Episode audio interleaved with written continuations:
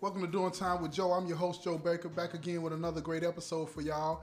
I want to thank everybody out there for the support that you've been showing me. It really keeps me inspired and motivated that I'm on the right track. So I appreciate everything that you do for me out there, right? In this episode, I'm going to be talking about being a role model in difficult situations. Now, being a role model is not a title that you can place upon yourself. It's what's given to you by those individuals that look up to you, that respect what you say, how you think, how you live your life. Now, I don't really put people in that category of being a role model that lead people down the wrong path. I think that those individuals are lost themselves. It's only when you turn and start to do what's righteous that you can elevate and be elevated to that status of role model. And as a role model, I would submit that you don't have the privilege when things are going bad or, or rough for you to hold a grudge, be angry, and all of those things because people are looking to you and hoping that you give them some insight into how they need to deal with a situation that may arise in their lives similar to the one that you may be going through. So when you're going through something difficult, people are looking to you to give them a cue as to what they should do. Now, let me talk a little bit about what spurred this episode on. I was talking to a couple of friends of mine about Will Smith and Chris Rock and their situation after Chris Rock, uh, well, after Will Smith apologized to Chris Rock, and Chris Rock said that he wasn't ready yet. You know what I mean? And it really struck me as to how uh, these two individuals, affluent, successful, articulate individuals, uh, by anybody's account, role models, in my opinion, if these two individuals are having a difficult time reconciling that situation that was set off by Will Smith when he slapped him at the Oscars, then it made me think in the conversation that I was having, it made me uh, think that what chance do, you know, gang members that have issues with each other and uh, people that are in the streets that have issues with each other, family members and friends that have issues with each other, that look up to these individuals, what chance do they have when they're looking at people that they respect and admire and seeing them do things that, uh, in, in, in that situation rather, seeing them not wanting to make amends? What role is, what, what pattern, what modeling are they doing so that people would say, okay, even in tough situations, even in a situation like that, they should be able to come together.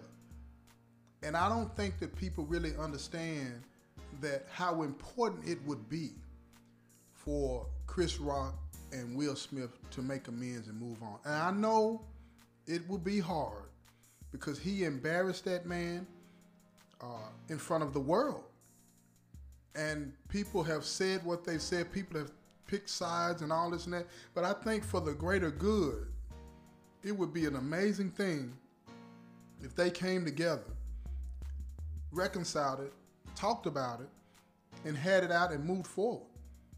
As friends, these two men have been friends for years. And because of whatever was not addressed, whatever animosity, whatever anger, what whatever jealousy, envy, whatever it was that culminated into that moment where he slapped Chris Rock, whether it be because of his uh, the way he saw himself, or whether it be because of his PTSD that he's suffering, whatever it was that made him believe that that was the right decision to make if they figure out a way to move forward and show everybody else that even in difficult times, you can overcome things, I think that that would be so uh, amazing, so uh, monumental to how people that are not in their position can model their behavior. We have to figure out a way to move forward in difficult situations. And we have to look to those individuals that we respect, whether it be a parent, sibling, husband, wife, whomever. It doesn't have to be a celebrity. I'm using this issue with Chris Rock and Will Smith to highlight what I'm talking about. But whether you influence one person or a million people, you are a role model. And you need to make sure that your behavior is the, type of behavior that would allow that person that looks up to you, that is modeling their behavior after you, you need to make sure that you're doing the right thing. Because it's that important. How you resolve your issues, that person that looks up to you, whether it be your child, your niece, your nephew, whomever, they're looking to you to give them an example of how they should resolve an issue like that when and if it ever comes up in their lifetime. And we're not doing a good job of that, especially those of us in prison, especially those of us that have lived this criminal lifestyle. We get an F if you're doing if you're getting report cards. We get an F for that because we're modeling behavior that is not deserving of that title as role model. We're modeling behavior that is destructive, evil, and hurtful to people all over. And we don't want to accept that, but we have to own that. And as a role model, like I said, you don't get to pick that. That gets given to you by the people that look up to you. As a role model, you have to set the right example. You have to set the right example. And let me say something as far as like if you're on the other side of that slap, if you're Chris Rock, I know that I believe that he was embarrassed, angry, upset. But at the end of the day, forgiveness wouldn't be about Will, Will Smith it would be more helpful and more beneficial to Chris Rock if he did it. I know he may not believe that, and a lot of people out there that have been victimized may not believe what I'm saying, but it's true. And as for Will Smith, what he did was wrong. Even though I understand where he came from with that, I had another episode that I did about that. Check that out, and it'll give you some insight into what I'm talking about. But nonetheless, he was wrong those issues that led him to doing that should have been dealt with years ago in a healthy way, but they were not. And it resulted in him doing something to a friend of his, which I know he regrets. But in his apology, he said something that really stood out to me. And he said that he didn't want to go to that place where he felt ashamed or like he was crap. And that really got me because I really understood what he was talking about the first time I heard him say it. I didn't have to hear him say it over and over. The first time I heard him say it, I got it. And basically, what he was saying is this he's ashamed of what he did, and he doesn't want to feel like crap about it. And in that moment, he's ashamed. In that moment, he feels like crap, but he didn't want to dwell in that because if you dwell in that shame, you dwell in that that feeling of I ain't nobody, this is that. It becomes part of the way you act out. And you lose confidence. And when you lose confidence, your self worth suffers, your self esteem suffers. He didn't want to go there. He still wants to be this person that can be looked at and be responsible and, and be admired. But if he would allow, if he allowed himself to be wrapped up in the shame the way a lot of people think he should be, it wouldn't help him mentally to do that.